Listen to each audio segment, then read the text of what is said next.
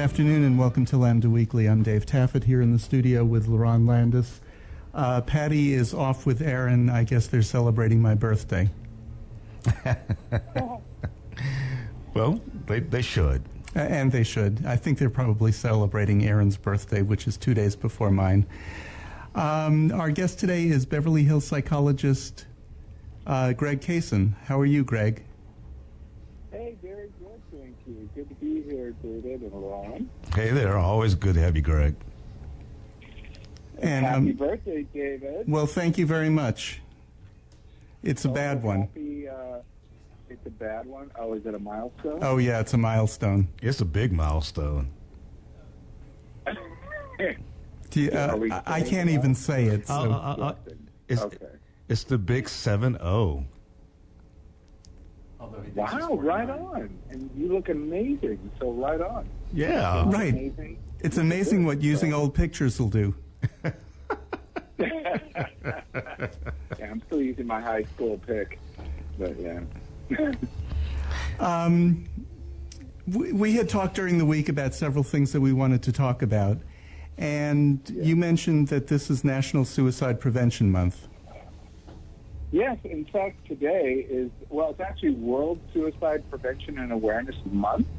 Um, and today is actually Suicide Prevention Day. Today, I'm sorry, today's the World Suicide Prevention Day. Around the world, it's the month for the rest of for our nation. Yes, so there you go. We like to do things bigger here in the U.S.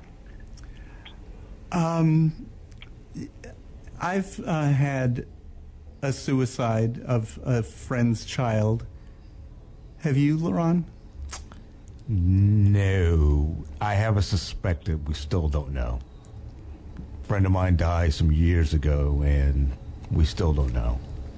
It was suspected, though. And actually, when you're saying that, years ago, I had a cousin who uh, committed suicide, but the family never talked about it. Yeah, it's kind of the same. Thing. So I thing. didn't know that it was a suicide until years later. Yeah. Um, what can you tell us about um, suicide prevention? Yeah, that's a good question, David, because I think uh, there are certain things that we can do to help prevent suicide, and we've got to address it at different stages. But most of the time, people think of suicide as a single person who has a single ailment. And certainly it comes down to that for all of us. Um, certainly, I, I think almost everyone has been affected by a suicide, either by a loved one or someone that they knew of, a friend or an acquaintance. And almost everyone to a person wonders why and how could I have intervened? And then they're often left feeling guilty. And it never really heals. We never really heal from the suicide of a loved one. Just it never goes away because we're always left wondering, no matter how much the person who commits the suicide thinks that they're tying up all loose ends, including saying, "Oh, it's not your fault," etc. So let's go into that. Usually, someone who has suicidal ideation is having a very specific mindset where they're seeing themselves as completely separate from everyone else. They see hopelessness, no hope for the future, helplessness that they cannot help themselves, and worthlessness, that they're not worth anything. And that often gives them then permission to want to harm or hurt themselves.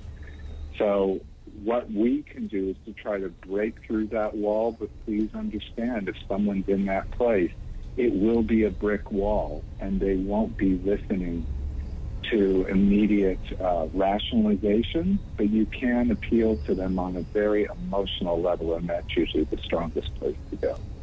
You mentioned hopelessness. I remember, yeah.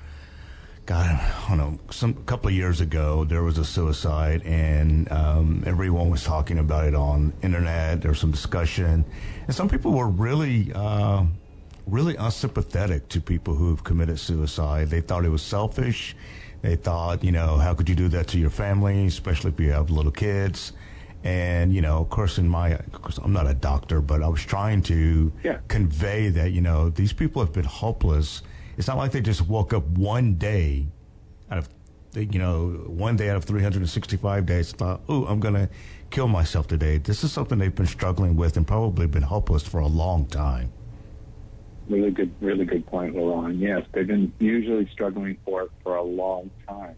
But usually the suicidal thought is somewhat impulsive um, in the sense that some people do it immediately so that if they have means around, like if they have a gun, something very lethal available, they often will have um, suicides that are completed or that they actually kill themselves. Sometimes when people have to do a little bit more plotting and planning, that time can give them a little change to um, think a little differently, to wake up the next morning and start to see things differently. The people who are very, very serious, and this is the problem, people who get very serious about killing themselves um, and often start to do things like separate from others and tie up loose ends and give away treasured belongings. And they start to appear happier and more together, and they feel some relief because they know an end is in sight. And so they start to appear to others like they're making improvements. So everyone around is just breathing a sigh of relief.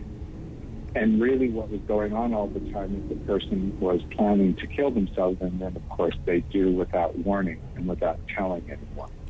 So it can it can really come in a, in a variety of different packages. That's the most unfortunate thing. Um, but you know, this you're very right that the depression that they've been dealing with has been going on for a long time, unless in in the case that it's a, a mood-based um, disorder and that they they're having extreme highs and lows, and sometimes those extreme highs and lows can also lead to impulsive action. You know, the way you described it is exactly how uh, this son of a friend of mine committed suicide. Um, he had been having breathing problems and he had been operated on at least five times and nothing helped. Um, he moved away from his family. Uh, his family is living in North Carolina. He moved to Austin. And um, he had been depressed for a while uh, about his breathing problems. Um, and then one day, he came into work on a Friday, took everybody in his office out to, to lunch. Had, they said, Oh, it's so good to see him happy again. Uh, and mm-hmm. over the weekend, he killed himself. Oh, mm. I'm so sorry. Yeah, uh, yeah and no, it, he took pills. So it did take some planning. Yeah. And interestingly enough, in our community with men, pills are a more popular option. But with the growing availability of um, guns, uh, those, of course, are more lethal generally because with pills, there might be a chance there's an antidote or that you can pump someone's stomach.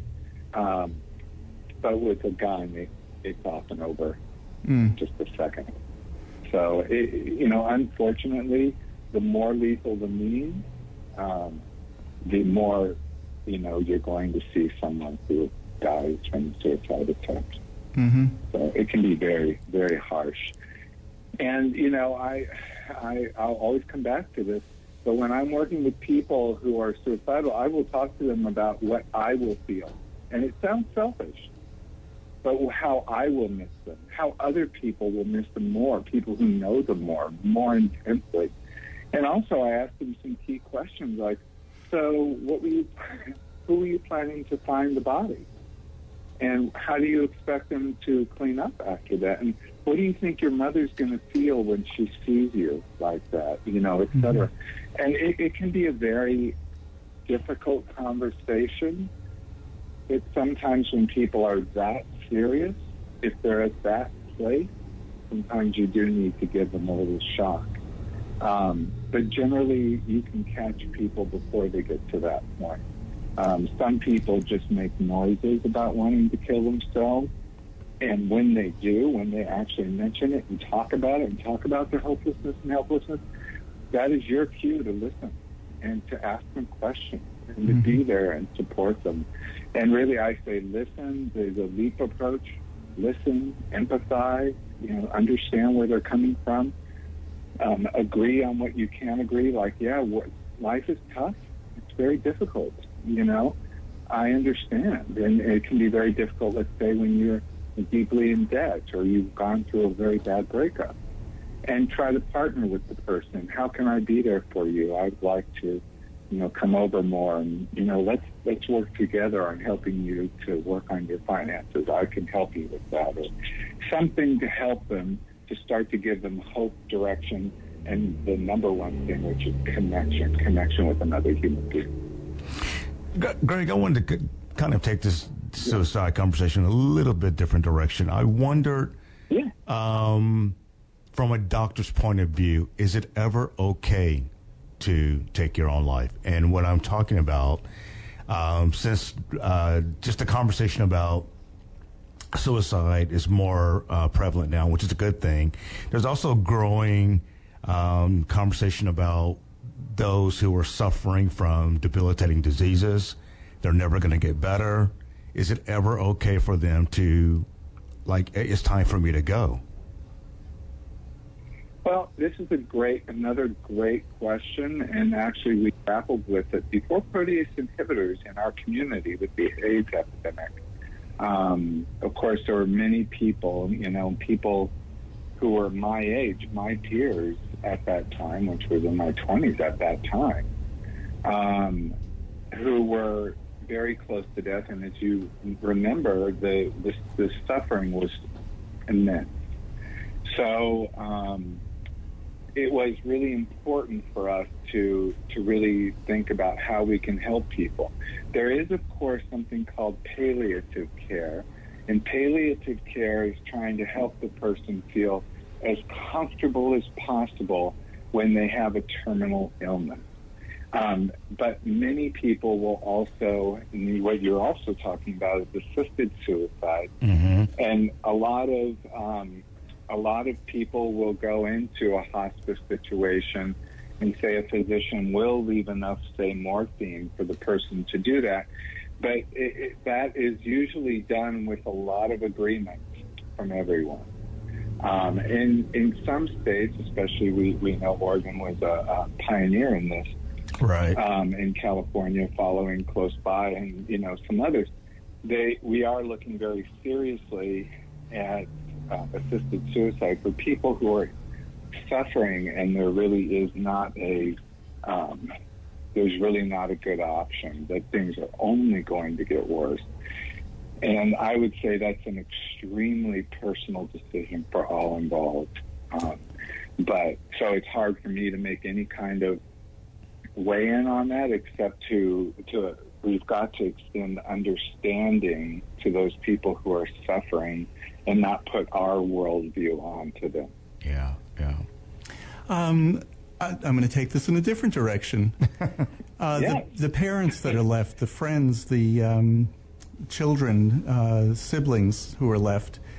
Um, when this friend of mine, when her uh, son committed suicide in Austin, I went down to help them pack up the apartment and yeah. we were sitting at lunch, and his father kept saying, Why did you do this to me? And my answer was, He didn't do it to you. You know, I'm sure he didn't want to hurt you.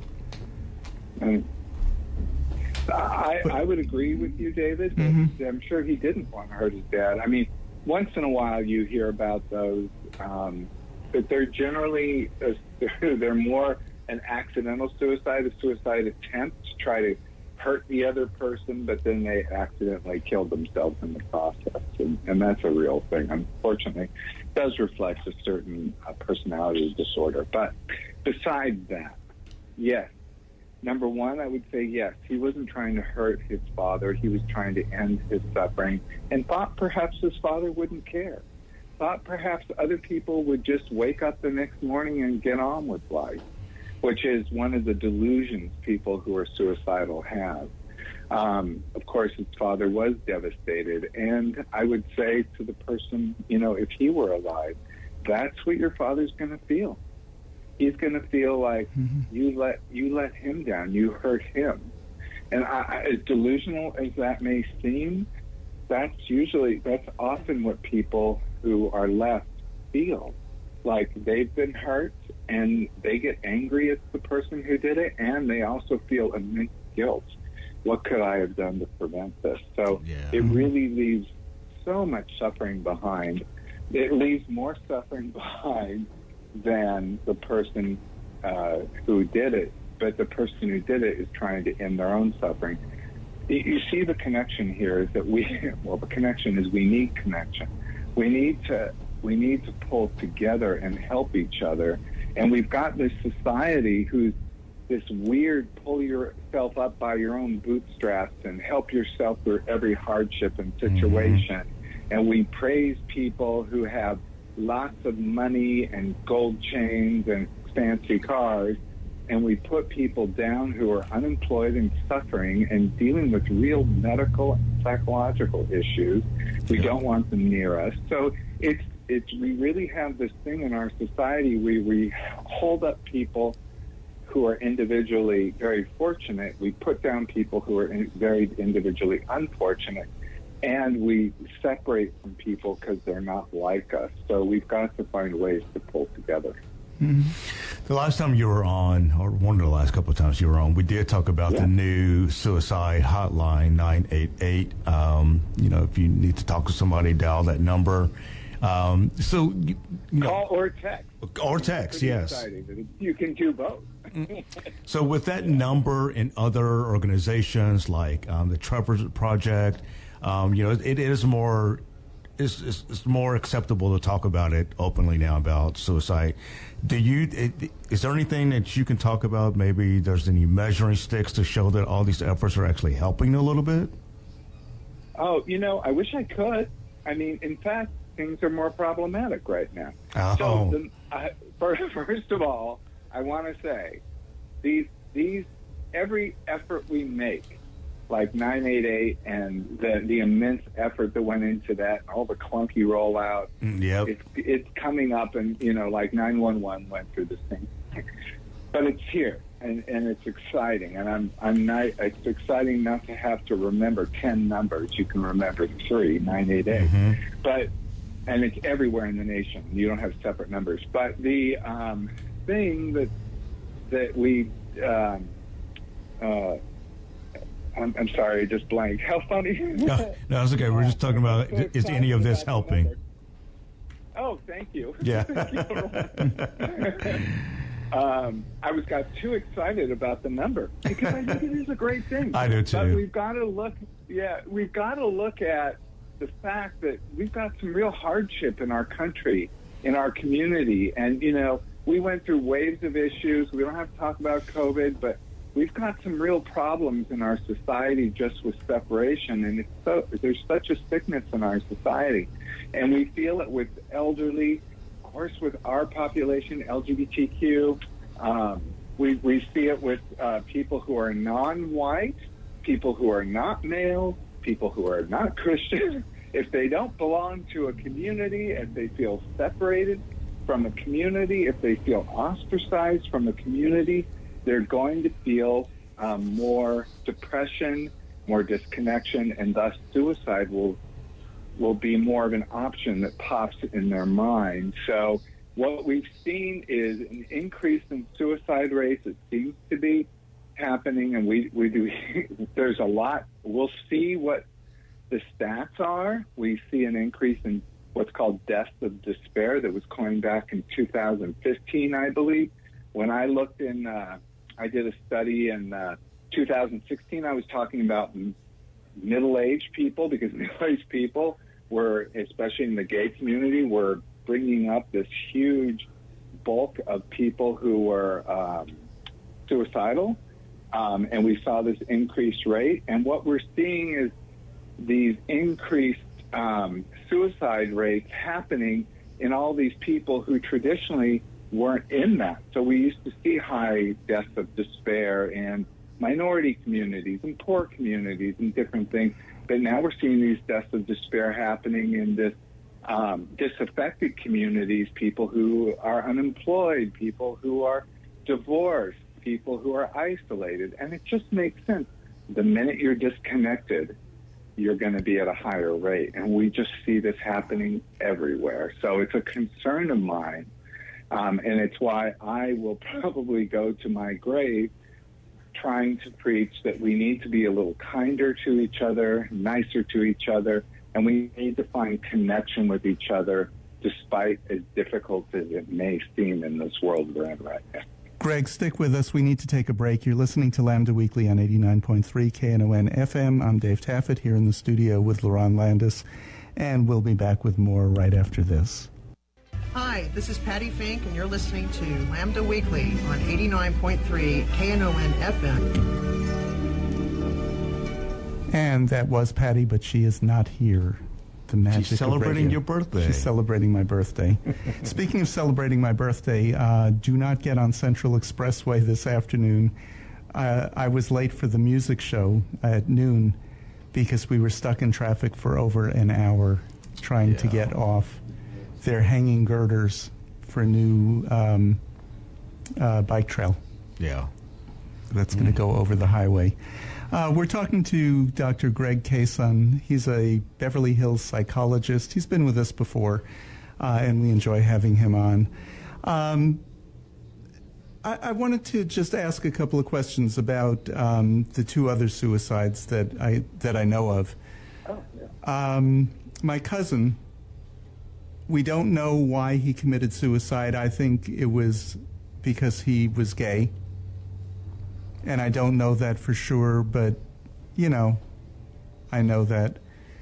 Um, how common is it for somebody in about as liberal a family as you can come from to contemplate suicide or even complete the suicide um, for being gay or lesbian or transgender or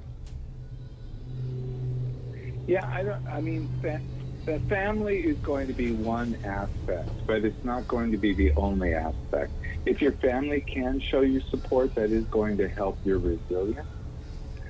But it may be that he felt great shame anyway, or maybe people within the family did say things privately at a certain age that really lodged inside of him. It may be that he watched television shows or heard other media sources that said anti-gay things. It may be that he went to a church that said anti-gay things. It may, you know, his school, his classmates. Of course, I grew up being gay was the worst thing. That's what all the bullies would call you, um, no matter what. I was Craig Gayson. Oh, they, wow. They would make fun of me. Yeah, and uh, uh, uh, even just saying that now makes me kind of feel bad. But you know, it, it it had such a profound effect, and here I was, just a kid struggling um, in fifth grade, sixth grade, just trying to get by. Um, and so our anti-gay messages can come from everywhere. And just because there are more positive messages mean, don't mean that the negative messages are out there. And as a as a an example, we can just peer into the news right now, um, and things seem to be very dire. If I were a young gay person struggling with my identity, and I had parents putting out um, anti-gay legislation, anti-trans legislation boards on their front lawn, if I had um, them talking about things, talking about quote grooming, um, which I haven't quite figured out what they're talking about there, but they're making a case that to be gay is so bad that somehow somebody has to turn you, and they do it by giving you a book or becoming your friend, and they're a gay person. So that what you learn is that being gay is a very bad thing. You don't want to be it, and that you will bring shame upon the family if you do. So, if maybe the family's accepting, that would be great. But my in my family, we had a gay. Um, my family wasn't accepting, so I maybe I'm a bad example. But we had a gay. Um, my mom's cousin was gay, and I heard about that from my dad, especially, who would make comments, make fun of him, do a lisping voice, you know, talk about faggots. You know, we lived by Laguna Beach.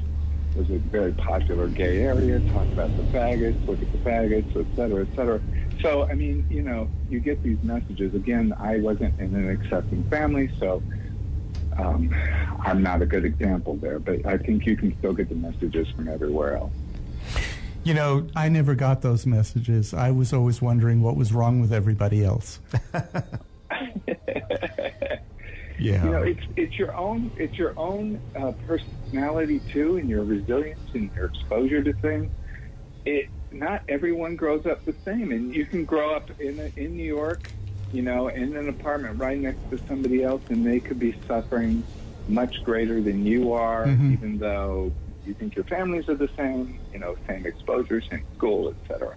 That, that, that's what I was going to say, uh, uh, Greg. Uh, you know, David, maybe your cousin um, grew up in a very liberal family, you, you uh, same family, but you just never know what's going on in somebody's individual head.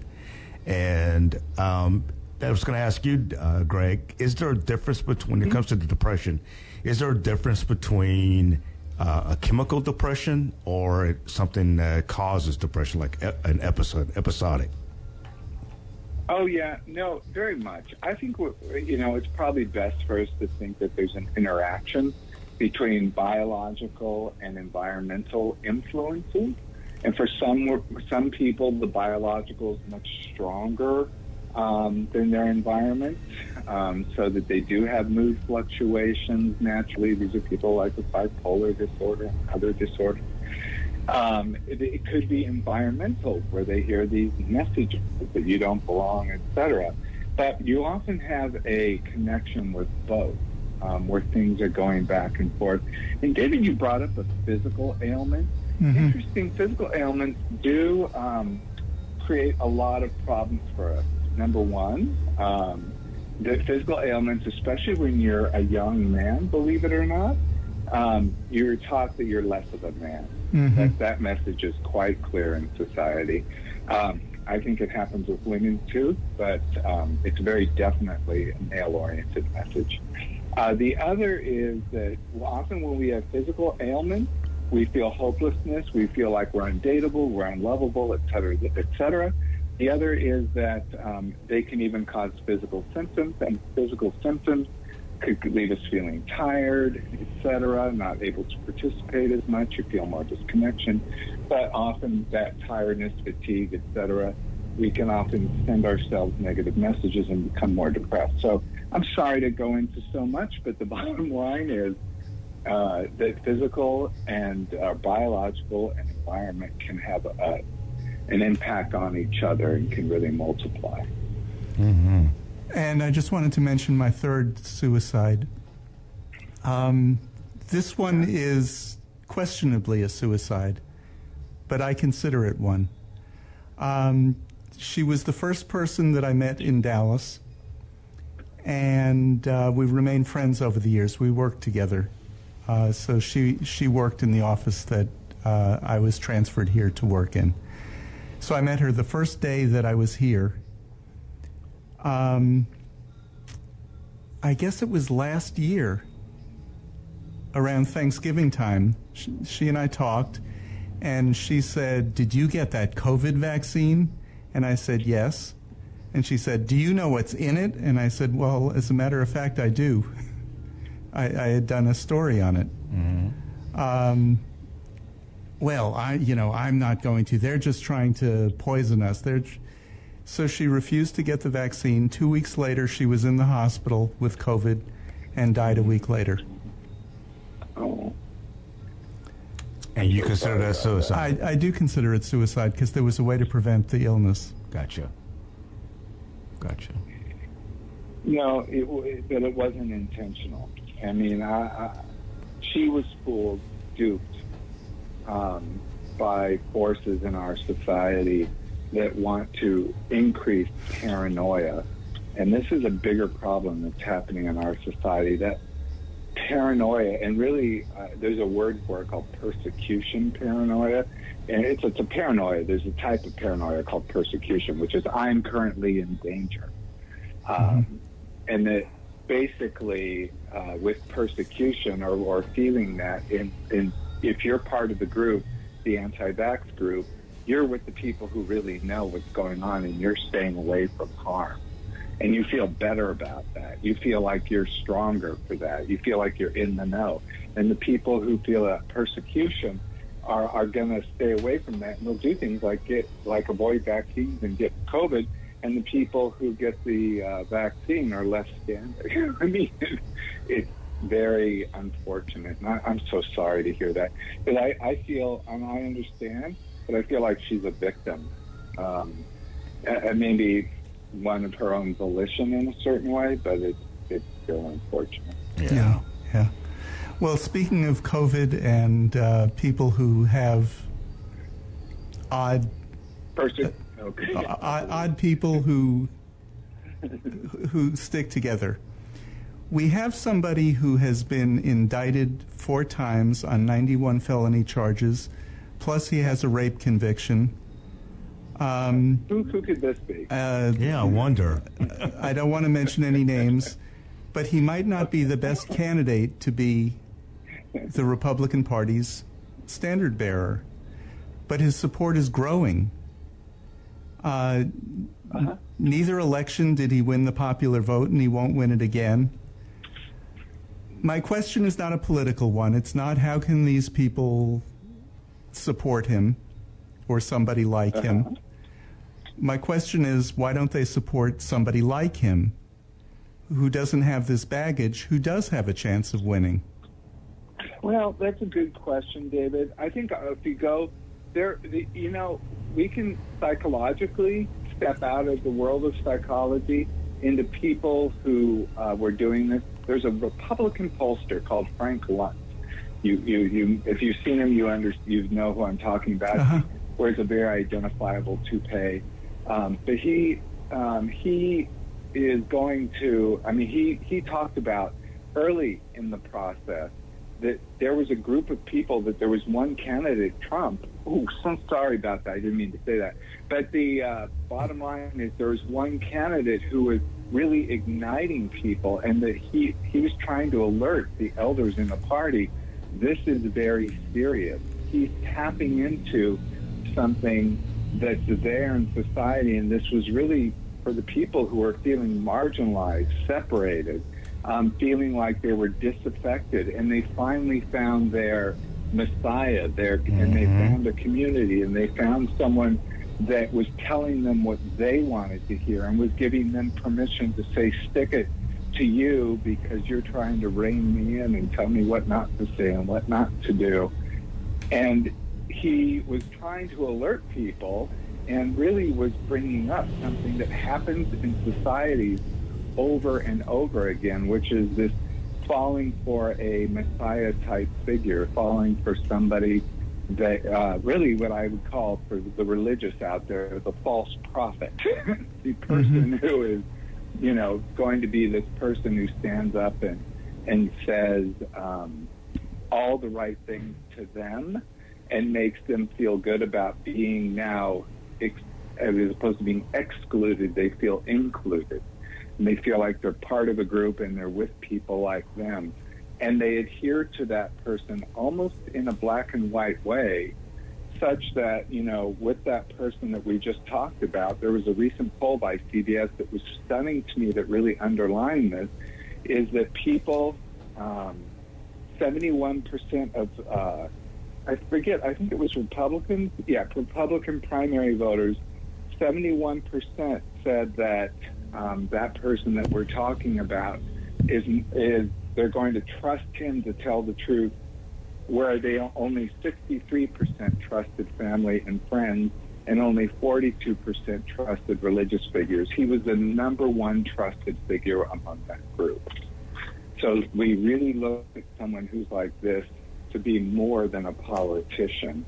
This is like a religious figure to them or a cult leader or um, some other type of thing. So when we look at, when we say this about this group, logic, indictments, etc., all indictments are going to do is to say, see, they are against us. See, they're trying to take our leader away from us. See, they're trying to crucify him. So we've got to band together. So I think we've got a real issue on our hands. Right. So the problem is my question, because I'm going at it from a very practical political standpoint, saying everything is showing that he can't win, but another candidate possibly could if they rallied around somebody and uh, and people in that party voted for him.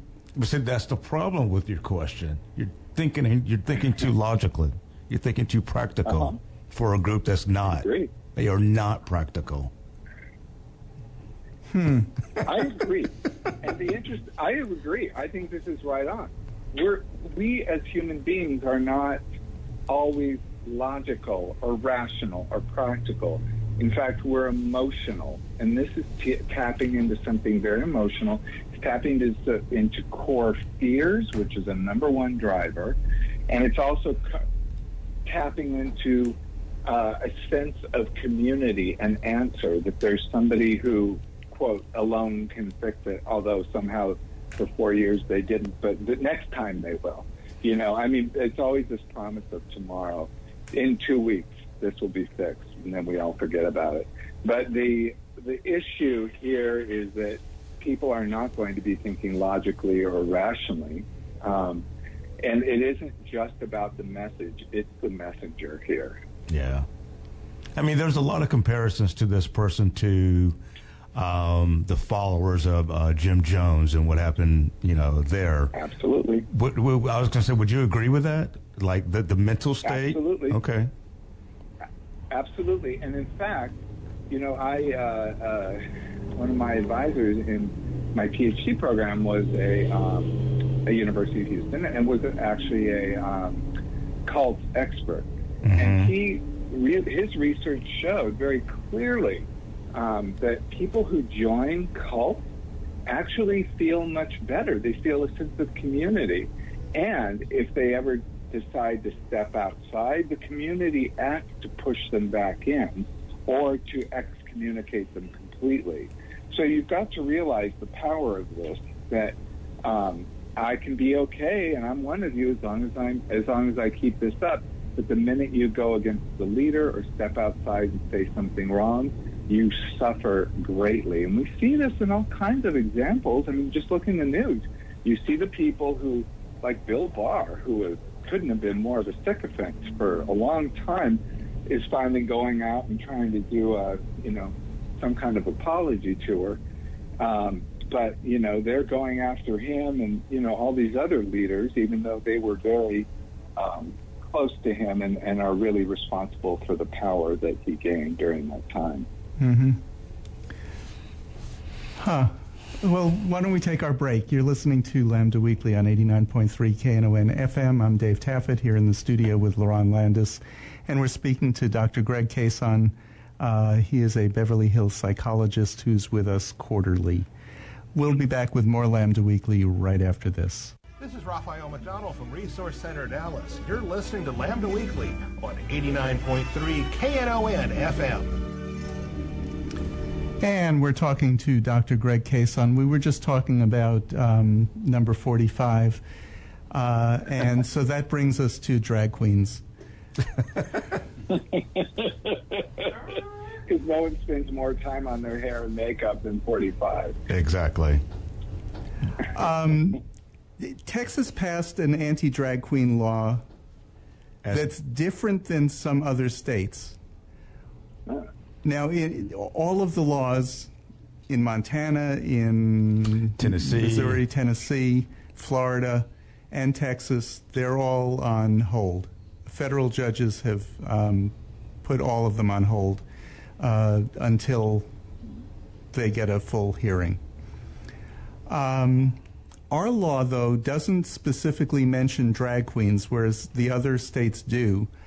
Ours says that if you wear any clothing or device uh, of the opposite sex when children are around, you can be arrested and put in prison for a year.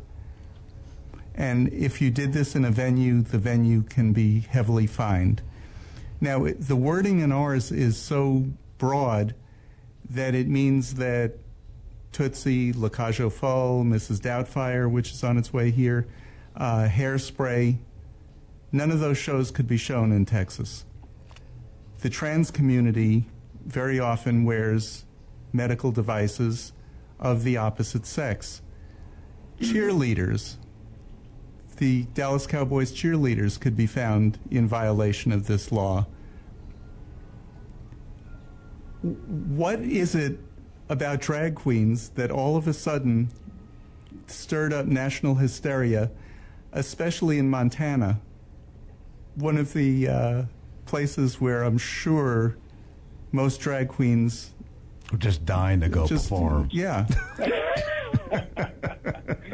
never been. so, uh, first of all, a word about Montana. I, I uh, my grandma was from Butte, Montana. Uh, It's a beautiful place. Miner, or uh, I mean, a miner. Yeah. Uh huh.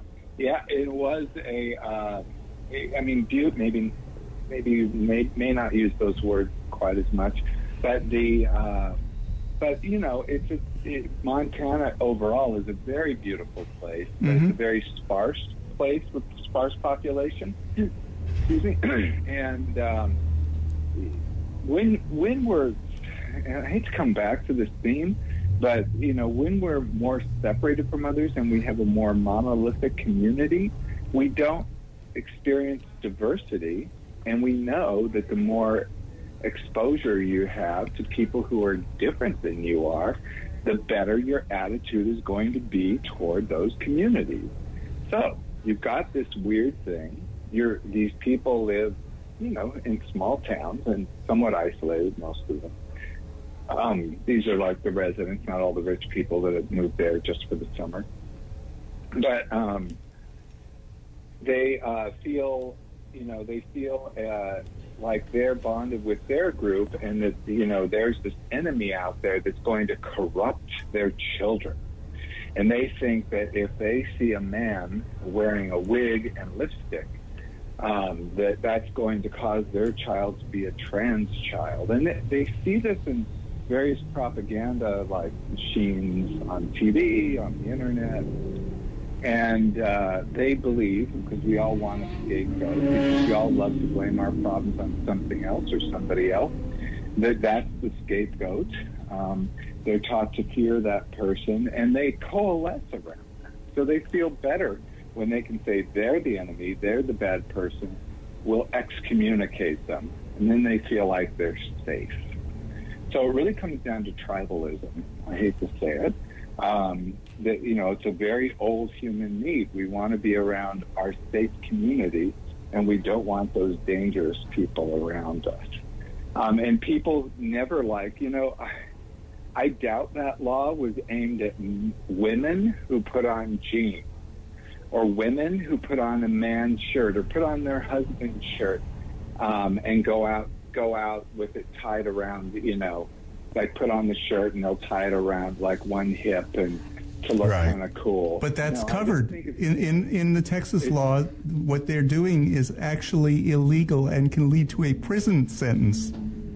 Yeah, but I doubt any women will be, uh, you know, thrown in jail for wearing overalls that are actually men's overalls. I think Right. it's aimed at men who dress as women, um, and that's because we want to fear um, people who are who are taking away from traditional what we think is a male role, um, and then putting on women's clothes. So it's really a bizarre form of sexism that they're seeing it as inferior. And also, David, I think there's a reality, and I've certainly encountered these people, the the heterosexual person who is afraid that they'll be attracted to or fooled into having sex with somebody who is their same sex or or, orient, or gender um, because of the um, because of the gender presentation of the person versus the um, sex they were born or, or uh, perhaps something like that. So it's really it's a form of fear in some people, and they can be the most volatile or rageful. It, it is a form of fear, and it's unfortunately, they are making children the scapegoat. But they've always kind of done Oh, that uh, when it comes to our community. You know, when I was a little kid, you know, you, you boys weren't supposed to were, were not supposed supposed to play with dolls. That was going to make him gay. Um, you know, if, if if you were around a, a open- Worked with me. openly gay school teacher, that's going to make you gay. And so it's like it doesn't work like that. Um, they've always treated our sexual orientation, our identity, as something that's just going to rub off. And it doesn't work that way. Because if it did, we'd do a better job of it. Exactly. Yes, we would. But LaRon, I mean, what cracks me up is, didn't you grow up in a world where all the literature you read in school, all the school books, the examples, Ex- um, the TV thing, everything was heterosexual. Everything was. Somehow that everything, and that didn't rub off on us. Right. We grew up in heterosexual families. We were around heterosexuality all the time. We knew that liking somebody of the opposite sex was the way to go. That would have that would have given us a green card into society. And yet, nonetheless, we felt excluded because we had a different desire that we learned very early we had to hide Yep. until we couldn't hide it anymore. And that is it, it, that is a very very different state and shows the profound blindness of people who are heterosexual and think that somehow their sexual orientation was something that they learned, not something that was born. That is biological. And what's so and what's what's environmental is how you present it.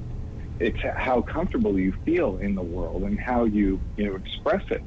But what's what's your sexual orientation and gender orientation is biological, and so that's going to come from inside. And w- what we can do is either nurture that, or we can try to um, uh, try to smash it out. But it doesn't smash out. People just learn to keep it inside, and that's why we have higher suicide rates. That's why we have higher depression, anxiety, substance abuse. We can go on down the line.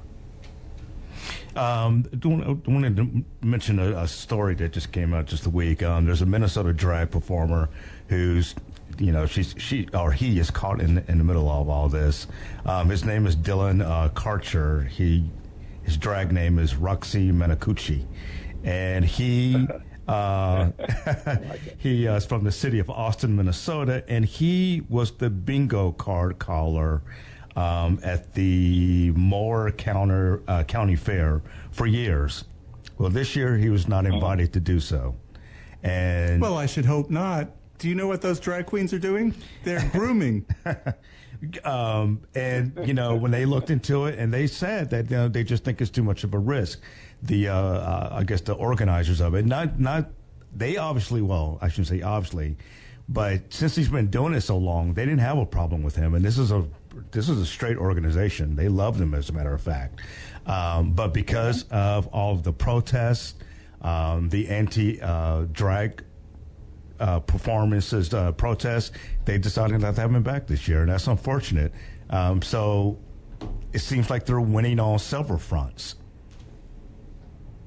I think it seems like that right now, and, and in many ways that is something analogous, and I hate to call to other, you know, societies in the past, but this has happened before, and we, we need to pay attention um, because things can get much worse. Um, so we need to take this as some pretty severe warning signs. Um, the reality is, yes, things are, are bad. They're only going to get worse. I would hate to be um, someone who's just a 10 year old kid who might love, let's say, RuPaul's Drag Race, and then they start to hear how terrible this all is, and they and they start to think, oh, these people are terrible. Oh, wait a minute, I think I'm one of these people, and then it causes great psychological damage. The thing Right. I really hate about these people is that they think they're protecting children, but what they're doing is destroying the psychological. They really are. So many children out there, yeah. hmm So it hurts. It hurts. Yeah. Um, Just even if your kid doesn't want, you know, but who knows what they do, what if they see a drag uh, performer and what it might light up inside of them. Doesn't mean that they want to be a drag performer themselves, but they're thoroughly entertained. Um, I've seen so many videos of, of little kids at drag readings and just having the times of their lives. Um, wh- why would you want to? Why would you want to put that fire out? And you know what's so interesting is when you're a little kid, and you know, you do, you see people in a very two dimensional way. You think that Mickey Mouse at, at Disneyland is real. You think Right. that you know. Uh, a- Wait, wait, wait, you wait. think- You see a lady. D- Mickey Mouse isn't real? Well, you, I won't break that one for you, David. But the um, but I know his patent is coming off very soon. But the uh, or trademark, I guess. But the um, uh, what else? Uh, you know, Santa Claus is real, and you you see a drag queen, you don't actually think this is not a woman. What you'll think is this is a clown woman, you know, like a woman with really big exaggerated features and makeup, and who's hilarious and fun and has big hair. So it's it's kind of interesting that. Um, that they think that people have this really incredibly nuanced view of what's going on, and then will think, "Oh, indeed, you know, I want to be this. I want to be gay now, or I want to be trans because I'm seeing this person read me a story." It's just, it, it, I don't know any anything, any sign anywhere that shows that that's ever been the case, even once. Yeah, because it hasn't been. Okay, so related to that, the other public enemy number one are librarians. Because Oh, God, they're yeah. trying to get our kids to do something. I ca- don't know if I can say it on the air, but they want them to read books. I know. Can you imagine that? Oh, and not to just read books, but to get excited about reading. I know. Just enjoy reading. I mean, it, it, it, and librarians. I, I don't know about you, but librarians were always the nice people in school. They were Always. the helpful people. Always. They helped you get your. They pointed you toward places you could find something to write your report. Um, They always you shushed know, me. They were just all. They shushed. But you know, and I had to laugh when I heard what was happening in Texas. Um, not laugh in a good way, but laugh in sort of a kind of sad way. I'm like, where do the little gay kids eat their lunch? Because you know, certainly uh, going to the library is often a refuge for many kids. It's like a, a place that you can go and you know feel like you can find other worlds um, it's really tragic the whole thing and it really is embarrassing and i feel bad for people who you know i, I don't even know i feel bad for the people of the future of the state of texas because is this a dumbing down of the population Absolutely. it's really a concern for me yeah. Well, not really. Um, Lesléa Newman, who wrote Heather Has Two Mommies and a number of other books, she has, she probably has more books on the uh, ban lists than anybody else, and sales of her books are through the, the roof.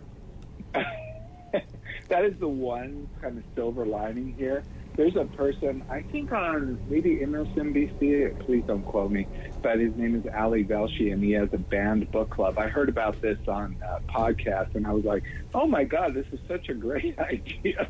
And he's just uh, going over banned books one after the next. Mm-hmm. And I'm like, so many of these books, like Heather Has Two Mommies, it would probably be like a very marginal of interest to maybe specific people, but in Right. general, not a, not a big one. But now, of course, you and I know the title. We talk about it. It's, it's probably in every home.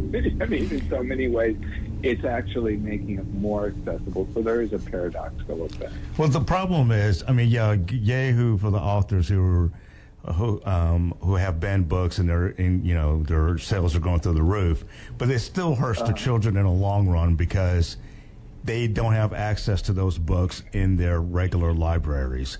And unless you have a parent that's going out of their way to find those banned books, they're not going to come across them. And that, and, and know, that, right. that's the problem. Yeah. So Yeah, you're right. Uh, yeah, most are not going to have the money to go out and buy it, and their their, their parents they're not going to bring it into the home, so it becomes banned material. right. yeah, it's it's not a it's not a good situation. Right. The kids who need access to the book are not going to get it All right. in the long run. That's well, Greg, we are just about out of time. I want to thank you again for being with us. Thanks, Greg. Always flew. a pleasure. Thank you, you guys. You guys are wonderful. And we'll Really. see you in December. Thank you, and happy Rosh Hashanah. Thank you. And for all of us here at Lambda Weekly, oh, next week our uh, guest is Julie Johnson. That's right. So uh, should be a good show. Uh, for all of us here at Lambda Weekly, have a good week.